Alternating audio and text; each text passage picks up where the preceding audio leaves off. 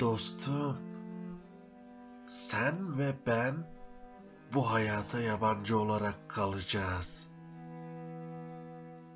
Birbirimize ve kendimize yabancı.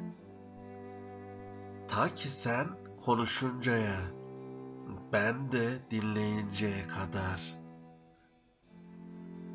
Ta ki senin sesini kendi sesim olarak algılayıncaya kadar.